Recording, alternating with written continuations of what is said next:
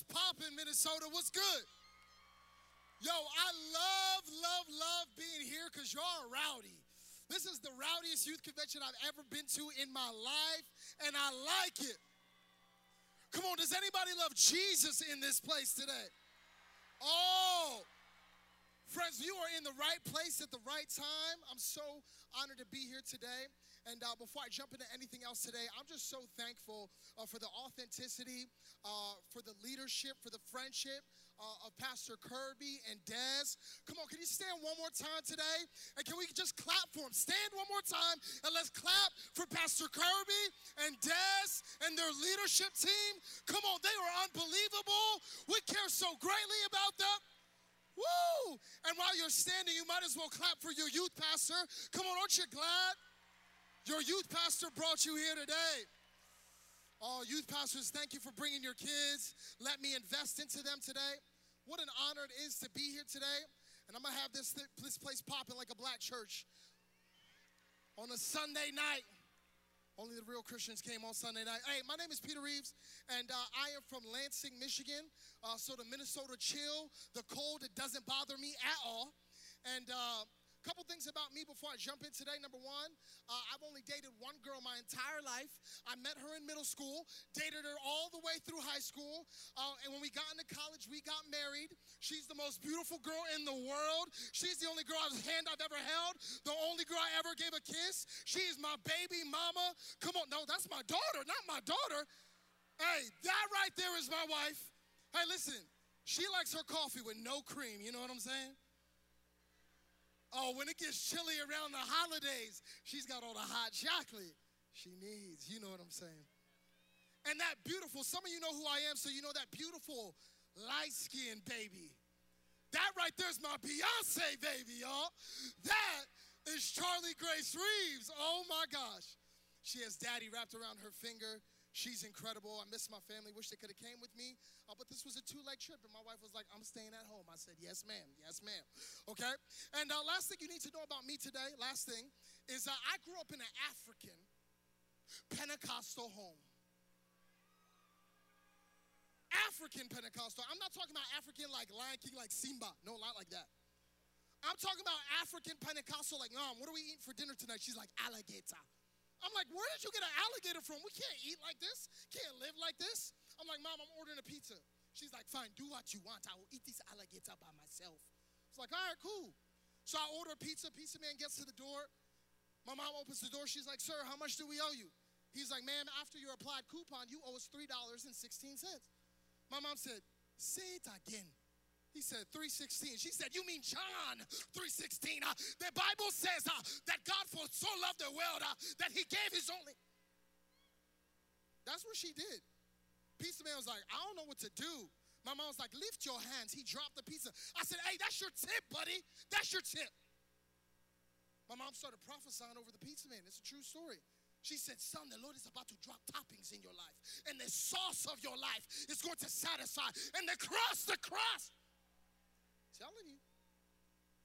Pizza man started crying. He took a pepperoni off the pizza, dabbed up his tears. It was a weird experience. You know what I'm saying? But here's the thing I learned. I'm so glad I grew up in that kind of environment because here's what I learned. I learned that it's okay to bring energy into the church. I, I, I learned it's okay to be a little bit excited, and I learned most importantly that a quiet church is a dead church today. Oh, come on. I said a quiet church is a... A quiet church is a... And we're not dead in here today, so you can talk back. You can be loud. We're going to have a good time in the presence of the Lord. I'm so thankful that I get to speak on this Speed the Light service today, and I got a word for you. And uh, so go ahead and turn with me to Leviticus chapter four. Come on, y'all. I'm just kidding. I'm just kidding. So you're like, Leviticus, pal, we haven't even had lunch yet. Okay, come on. Third John chapter one. Third John, not John chapter three, Third John chapter one, verses five through eight. And I hope you like who you're sitting next to because you'll be sitting there for the next four hours and twenty-six minutes. All right. It says this. It says, dear friends, when you extend hospitality to Christian brothers and sisters, even when they're strangers, you make the faith visible. They made a full report back to the church here, a message about your love, It's good work you're doing, helping these travelers on their way, hospitality worthy of God himself. They sat out under the banner of the name, and they get no help from unbelievers. So they deserve any support we can give them, providing meals and a bed. We become their companions in spreading the truth today. Oh, the message was so clear to me, so easy to understand. I hear the Holy Spirit saying to you and I, make the faith visible today. Make the faith visible today. And now here's the thing. As many people will experience the power of the faith. They'll experience the benefits of the faith, the benefits of worship, the benefits of private prayer. But where are those who will say, I'm not just looking to experience benefits, I want to make the faith visible today? Where are those who will move from implementation or ideation to implementation, from uh, imagination to reality? Who is willing to make the faith visible today? And here's the interesting thing about us is, woo, we love to make ourselves visible today. Oh, come on, everyone's flexing. No, literally, I'm not talking about the cool stuff they have. I'm literally talking about flexing, right? Like guys on Instagram, you know, like really, right? People are like, a like for a like, follow for a follow. I'm like, nah, Brad, I'm not following you. If I wanted to see people curl ten-pound weights, I'd go to the gym myself. You know, ladies, you too. You're like, Pastor Peter, like, I know it looked like I was twerking, but that was actually for God. I like just like want to show people we can like have a good time and stuff, you know? Huh? Oh, we know how to make ourselves visible. We know how to make ourselves seen. We know how to make ourselves relevant. But where are the people who will make the faith visible today? Or where are the people who won't just talk about feeding the hungry, but they'll actually feed the hungry? Or where are the people who will not just clap for missionaries, but they'll give to missionaries? Where are the people who will serve even when no one's posting about them? Where are those people that will make the faith visible today? Oh, man, I'm so thankful today that I get to be in this house speaking on this topic today about how to make the faith visible. You got to understand, John wrote these verses today to the church because though there were some who understood what the assignment was, hello, some of them understood what was popping, but really what happened is there was a lot of churches that weren't interested in giving to missionaries at all. There wasn't a lot of churches that were interested in understanding the blessings of being generous today. So John writes these verses to encourage a church and to celebrate a church that did understand the privilege. They understood what it meant to be generous, what it meant to give. And I'll tell you the truth today, this can so easily be us, where we forget why we're doing what we're doing and why we're giving where we're giving if we fail to make the faith visible. If we fail to make the faith visible, we can be just like these people. As a matter of fact, the Bible tells us a story. Oh my gosh, already switched to Instagram, praise God. Okay, uh, the Bible tells us this story about this man who owed a significant debt. He owed a significant debt to a master, and here's what he decided to do. He goes to that master because he didn't have the money to pay, and he confesses. The master gives him an opportunity to be blessed. He forgives him for what he owed, and then he turns immediately around, and he goes to someone else who owed him money, and he takes that money, he tells that person, and he says, he has no mercy on them, no blessing on them, and he reprimands that person. And now you read this story and you're like, what does that have to do with anything today? Because it's evidence to you and I how easy it is to ask God for blessing, to receive blessing, but how difficult it is to be a blessing. Oh, we can ask for it and we can receive it, but it's difficult to be it today. And I've seen the results of those who make the faith visible. I've seen people who make the faith visible. I got a girl in my youth ministry. Her name is Olivia. Olivia decided last year that she wasn't just going to hand out cat candy on Halloween. She was going to write prophetic cards. So she stayed in her room. She wrote prophetic cards, about one hundred, one hundred twenty prophetic cards, scriptures, things that the Lord was speaking out to her over them, because she was determined to make the faith visible. So when people came and they knocked on her door, and she wasn't giving them Snickers, she was giving them the Spirit. You see what I'm saying? Right? So she gives them the candy. She also gives them a prophetic card.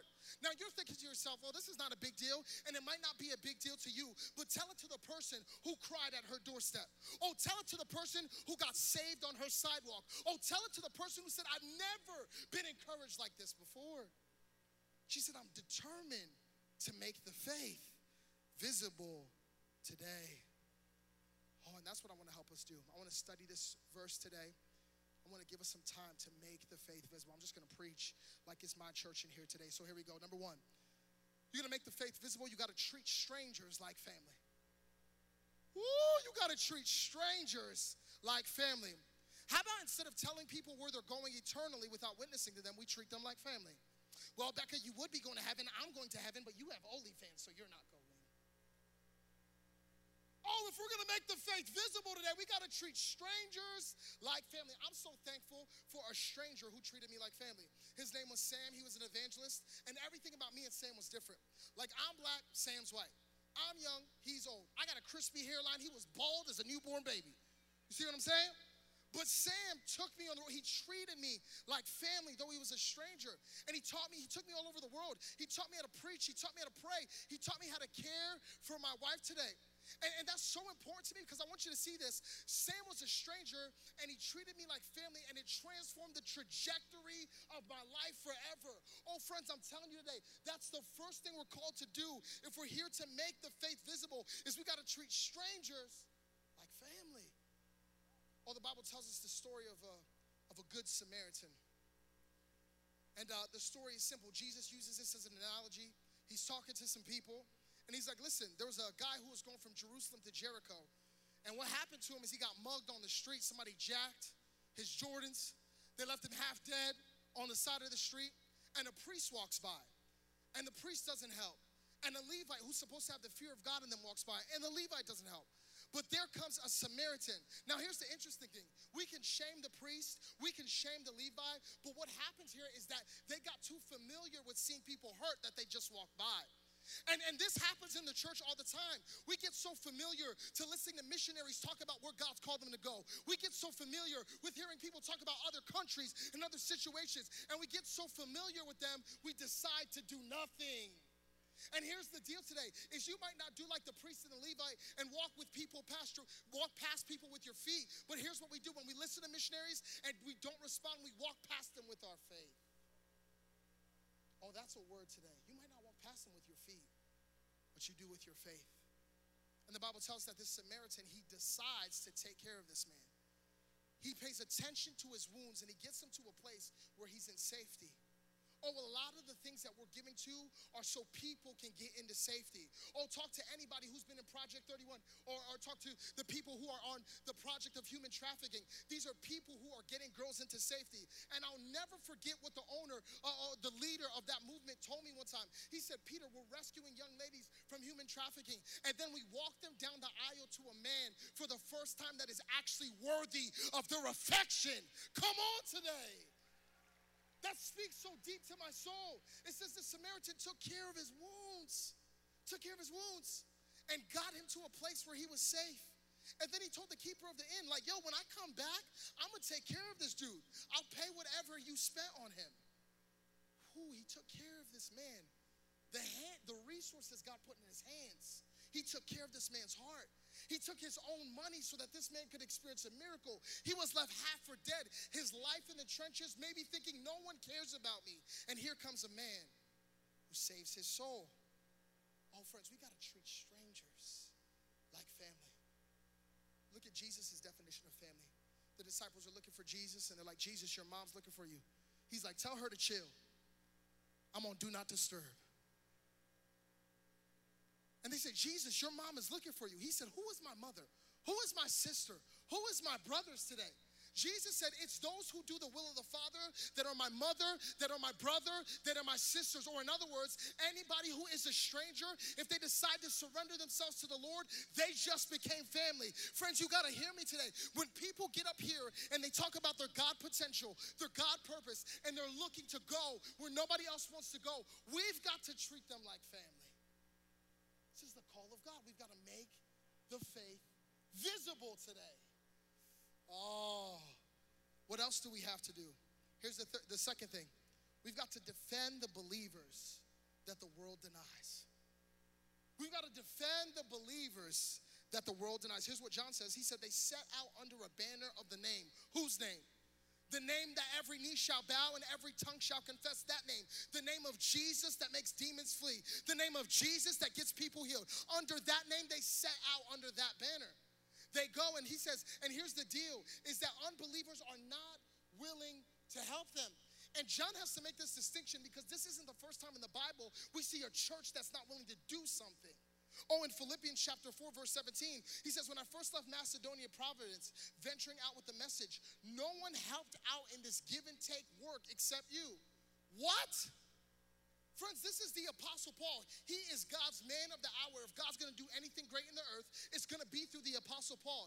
Yet he decides he's going to step out into his God purpose, step out into his God potential, and he could not one, find one Christian to help him do what God called him to do.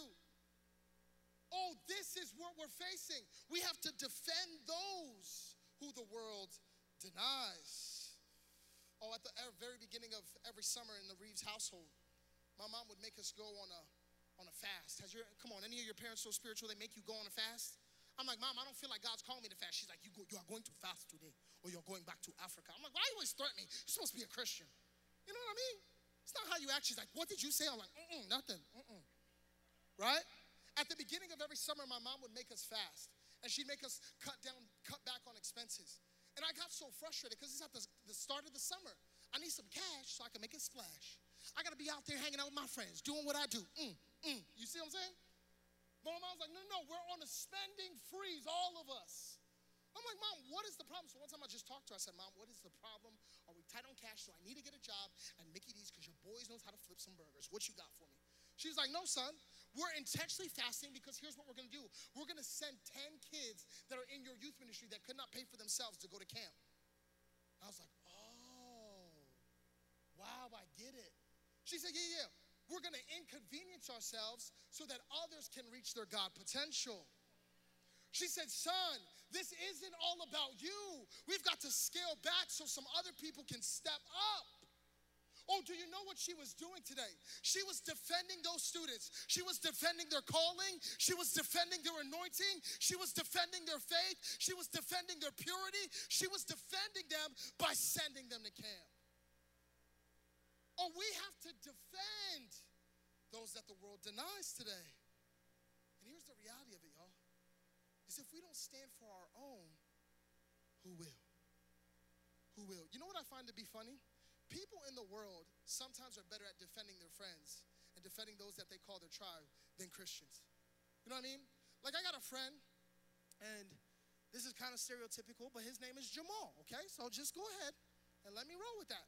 You're like, why can't his name be Jeff? I don't know. We were in the hood. His name's Jamal. And my friend Jamal is one of those people that's always on go mode. You know what I'm saying? Like, he's just always ready to defend you. Like, you know, like somebody bumps into me. He's like, yo, that's my bro.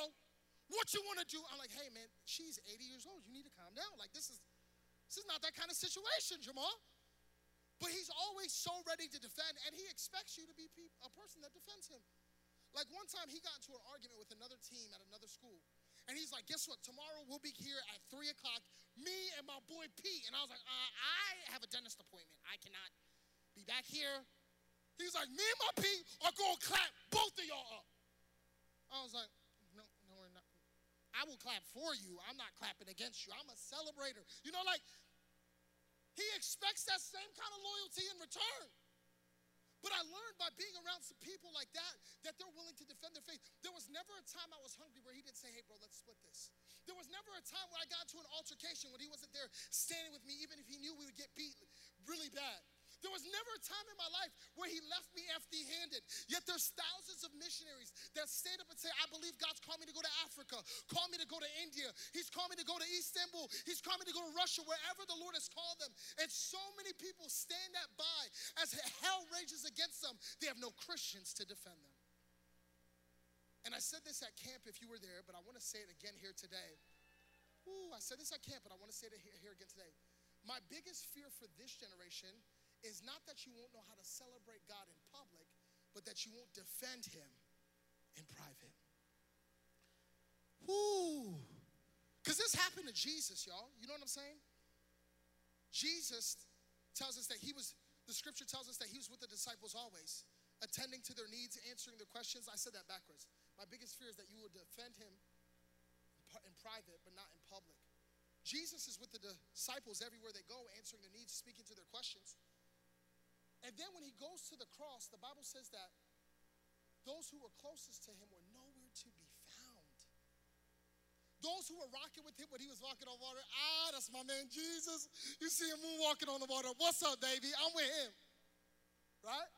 When Jesus was multiplying the loaves and the fishes, ah, we got plenty, eat up, bro. You ever go with someone to Chick-fil-A or something, they're like, yeah, anything off the menu. I'm like, sir, you are a saint. You know what I mean? Jesus is doing all these incredible things and all these people celebrating him, loving him, except when he's by himself. He has no one to defend him. And the Bible tells us about our master that he died on a cross with even those who called him Savior nowhere to be found. And here's what I thought to myself.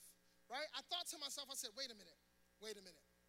Where are the, the lepers that Jesus healed? Remember there were some guys that had leprosy and like, Jesus, we can't, any, we can't get any matches on Tinder. There's no girls trying to talk to us because we got this skin disease. Can you hook a brother up? I need love too. I like hugs. Jesus is like, I got you. He heals them and now they can go back to their families. Where are those ten lepers? Or, or what about when Jesus multiplied that, the loaves and the fishes? The Bible tells us that there was five thousand people there, not including women and children. Where are those tens of thousands of people that can say, no, no, no, I saw him do the miraculous. He truly is the Son of God. There was no one to defend him. And then I started thinking to myself, where are the disciples though? You know what I'm saying? Like, where's John? The Bible says that John calls himself the disciple whom Jesus loved. Right? Because John knew what was significant about his relationship with God is not how he felt about God, but about how God felt about him. So John says, I'm the one that Jesus loved, and we have pictures in the scripture of John laying his head on the chest of Jesus. That's how close they were. John is nowhere to be found. And then I thought to myself, well, what about Peter? Oh, everybody loves Peter. Peter was in the garden with Jesus, and some people try to roll up on him with Judas. Peter pulls out a sword. He's like, yeah, you know, he cuts off this dude's ear. Peter's a thug. Some of you are like, what? You need to read your Bible, random citizen. You see what I'm saying? Peter is aggressive. Peter's like, you know what I mean? Like, Peter's that guy. He's ready to go at all the time. But Peter is nowhere to be found when Jesus sits alone. You see, because it does not matter how close we can get to God when we're in public or in private like this. Those who walked with him, those who were near to him, those who knew him intimately were nowhere to be found when he needed them the most. And friends, if it was hard to defend Jesus, how hard is it to defend those who come in his name? Oh, this is why we got to defend those. We got to defend them that the world denies. We have to defend them. If we don't stand for our own, who will? If we don't help missionaries get to where they're supposed to go, who will? If we don't say yes to the call of God on their life, who will? You know what's interesting to my interesting about this too is that after Paul did all the miracles, after he wrote all the scripture, after he was who he was, there's probably countless people being like, man, I just knew you were going to do it. I just knew you were going to be something. I just knew God had his hand on your life. I just knew you had the potential to be so great. And I imagine Paul standing there like, I couldn't find one person to help me do what God put in my heart to do. Friends, let it never be said of us that people heard the call of God and we didn't respond in faith with them. You know our movement is predicated on the fact that people hear the voice of God and they're willing to go. So why would God keep sending us people who hear if we don't support the ones that go? I got to make the faith visible. I knew this wasn't going to be a shouting message today. I'm just trying to do some surgery on your heart today.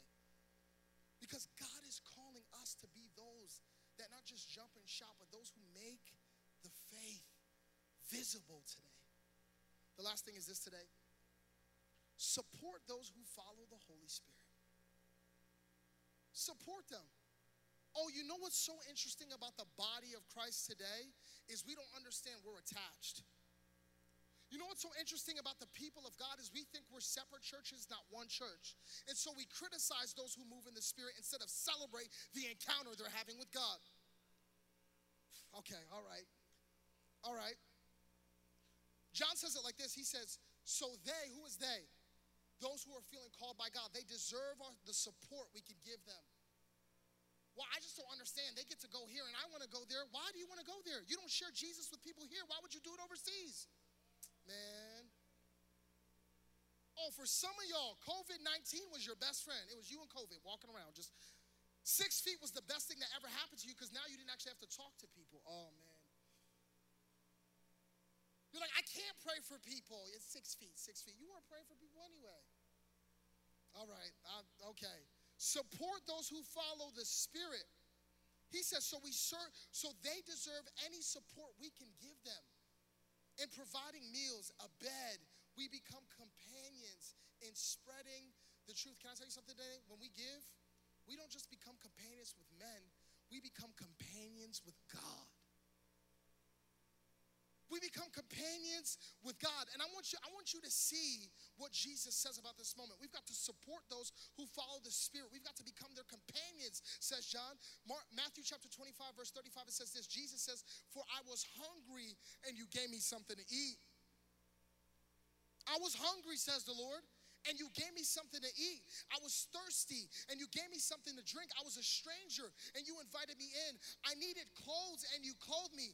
I was sick, but you looked after me. I was in prison, and you came to visit me. Jesus says, you don't understand. When you say yes to me, all of your actions are not attributed to mankind. They are attributed to the Almighty. You're doing this unto me. And here's the whole point today. This is the whole point of this message. The goal wasn't to make you shout. The goal was to make you think. And here's the point today. The potential tragedy of the Christian experience is that we could receive blessings from heaven and not return them back to humanity.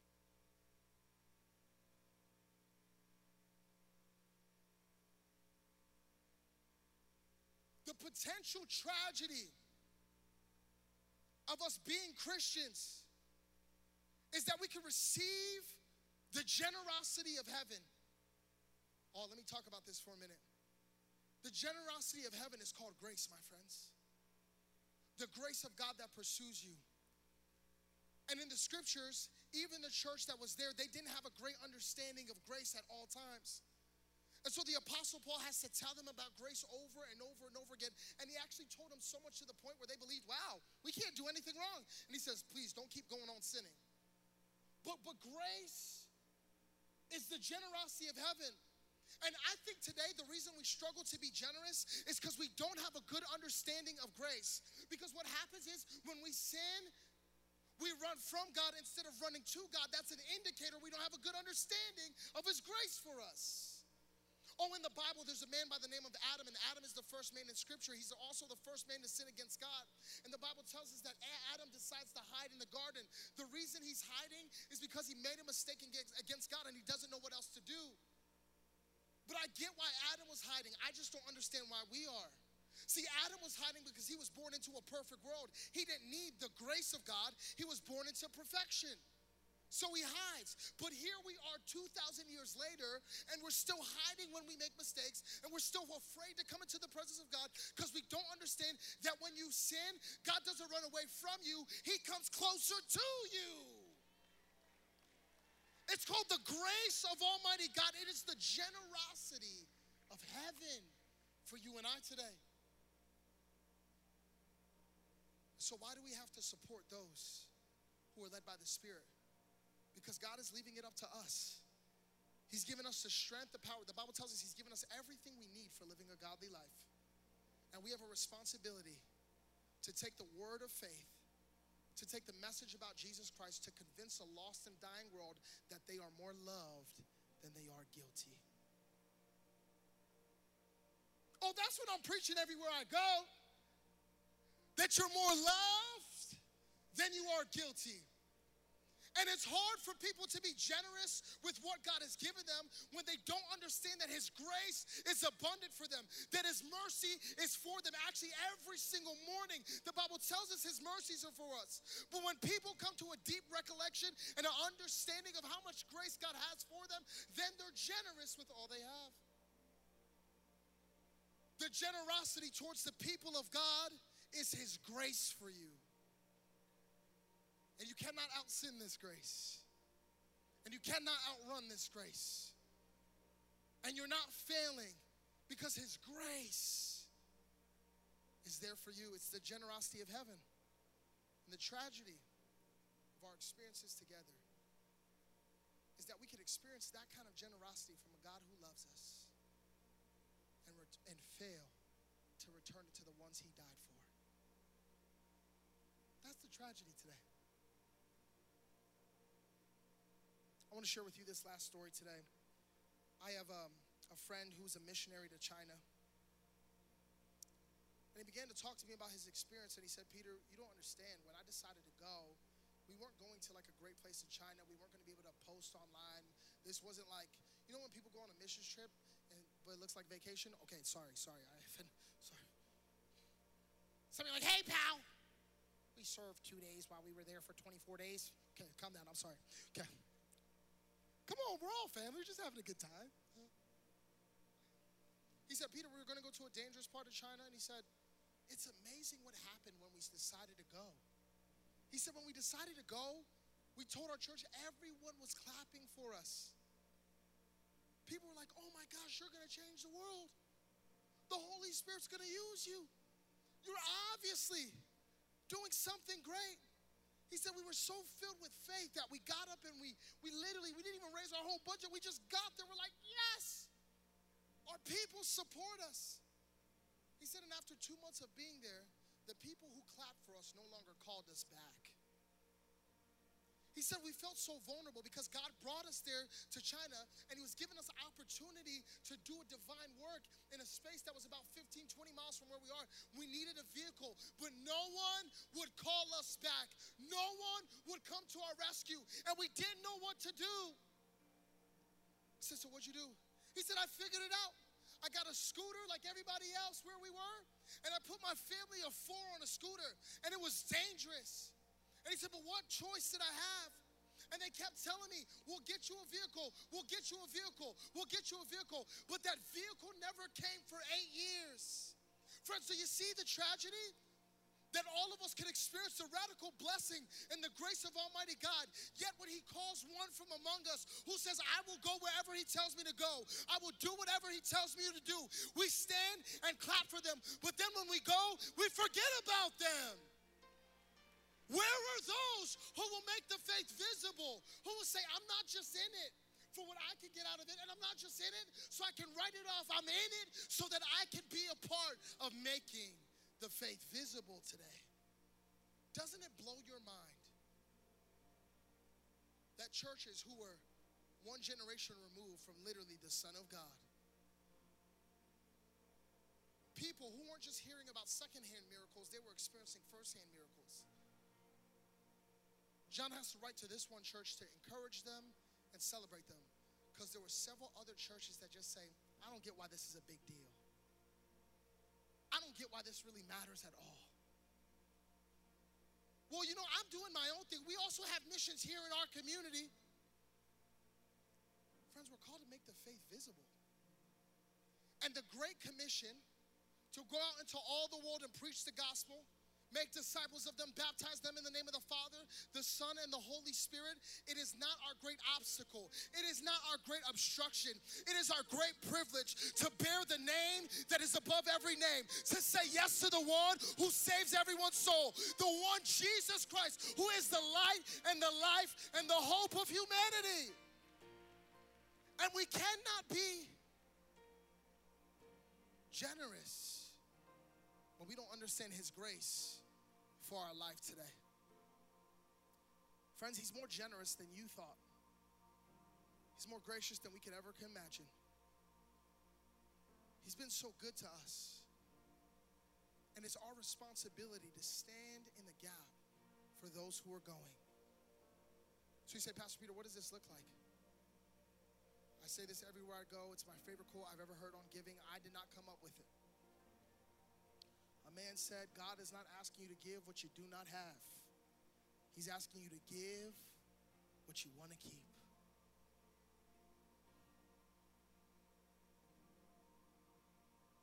What you want to keep today. I want everyone in this room to close your eyes today. I'm going to make the faith visible, Jesus. I'm going to make the faith visible. I'm going to defend people who carry the same name that I carry, Christian. I'm not going to let people wander into the darkness without supporting them with this marvelous light that's been given to me. I'm going to make the faith visible today. I'm going to make the faith visible today. Man, maybe you heard my voice today and you say, Pastor Peter, I resonate. I'm going to treat strangers like family. I'm going to support those who are led by the Holy Spirit. I'm going to defend those that the world denies. If that's you today, you say, I'm going to give out of the abundance of my heart. I'm not going to miss this moment. Oh, friends, think about it, about how many of those who missed the moment to sow a seed into the Apostle Paul. Let me tell you, with your eyes closed, where our money's going. Our money is going towards World Serve. World Serve is an organization that develops water wells. And it might not be a big deal to you because you can go to any toilet in this building and scoop out a cup of water. But I will tell you, I was there watching the people drink this water, and the water that they were drinking smelled like nothing I'd ever smelled before. I had a conversation with a young boy on the field while we were on the trip. And somebody who was a little bit ignorant asked the question, why are you drinking this water? And his response back was, "Why? What choice do I have?" Oh, our money's going towards Project Rescue, like I told you about, that rescues women and children out of human trafficking. We thought just because there was a stay-in-place motion, stay-inside order, that human trafficking numbers would go down, but they just went up. We're giving so people can be free. You say, where's our money going? It's going so missionaries can get the vehicles they need to go where God has called them to go. You're like, but I need a car. Yeah, you need a car so you can go turn up with your friends. And they need a car so they can go turn the world upside down. You pick.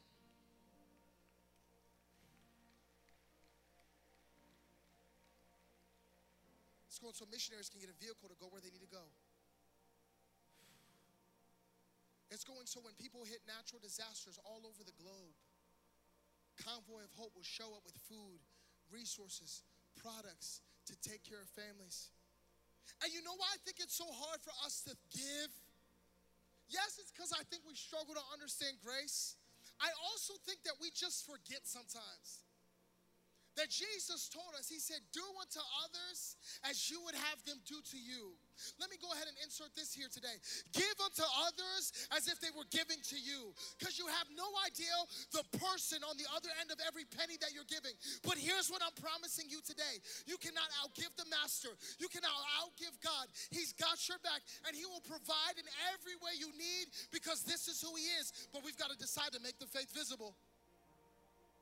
So if you're in this room today, you say, Pastor Peter, I did not come to play. You say, I'm making a decision to make the faith visible. When I count to three, I just want you to stand in your feet, and I want you to raise your hands. And some of you, as you do that, God's going to call you. And some of you, as you do that, you're going to get the healing you need. And as some of you do that, you're going to get a word from the Lord today. Because when we step into making his faith, the Bible tells us that it's those of us, it's those of us who decide to be about God's business, those of us who go and pursue the kingdom. All these things will be added unto us abundantly. So don't be surprised when you get more than you asked for when you stand today. Who in this house says, I'm making the faith visible? I'm going, I'm giving, I'm doing, I'm making it visible today. Come on, one, two, three, stand and lift your hands. If you say, I'm making the faith visible, come on, lift your hands today. Come on, worship team, give me something right now.